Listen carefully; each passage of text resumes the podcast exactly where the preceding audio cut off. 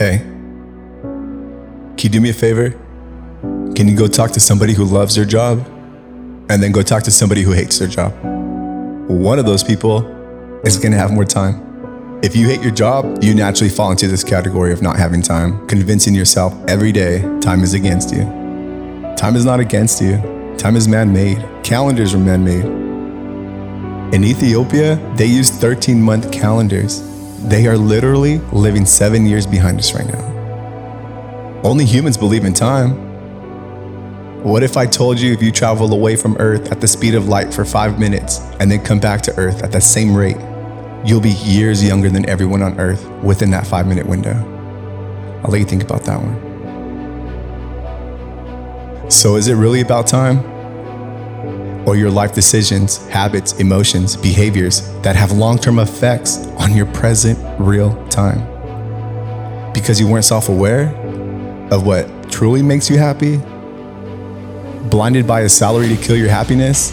Going with the flow, traveling from job to job, no purpose? Do you think time will really be on your side with this approach on life?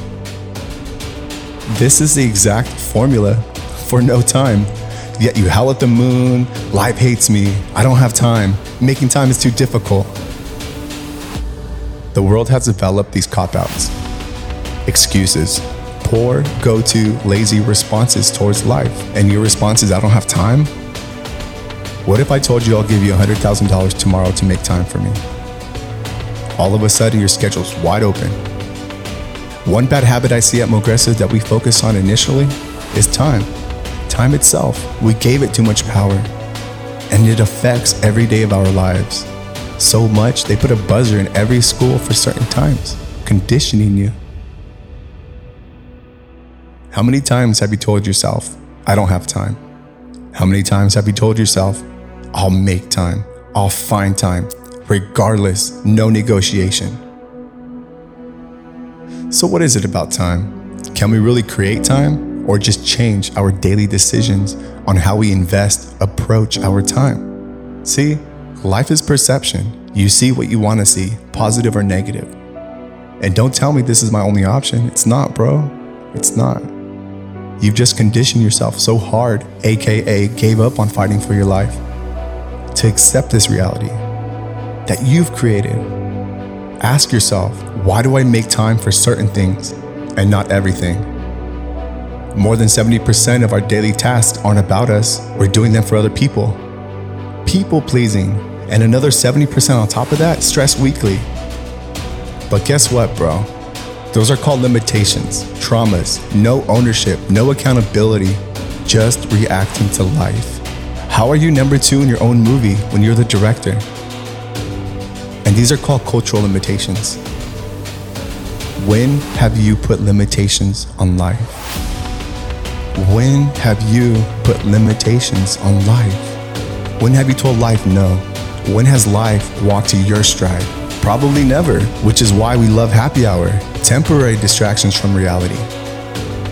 Might as well be living in the metaverse.